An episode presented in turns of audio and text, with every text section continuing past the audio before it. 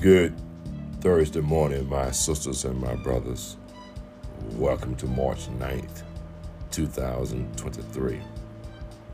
I want to read a devotion I thought was important for us as believers. It's entitled Being Patient with Ourselves. Scripture reading Knowing God leads to self control. Self control leads to patient endurance, and patient endurance leads to godliness. In 2 Peter 1 and 6, New Living Testament translation.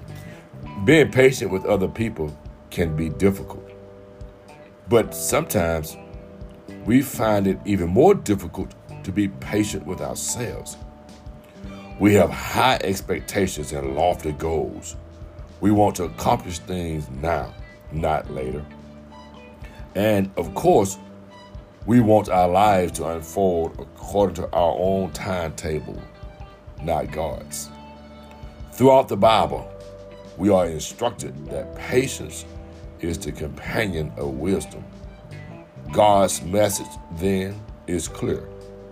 We must be patient with all people, beginning with that particular person who stares back at us each time we gaze into the mirror. Be patient. God is using today's difficulties to strengthen you for tomorrow. He is equipping you. The God who makes things grow will help you bear fruit. Max Lucado.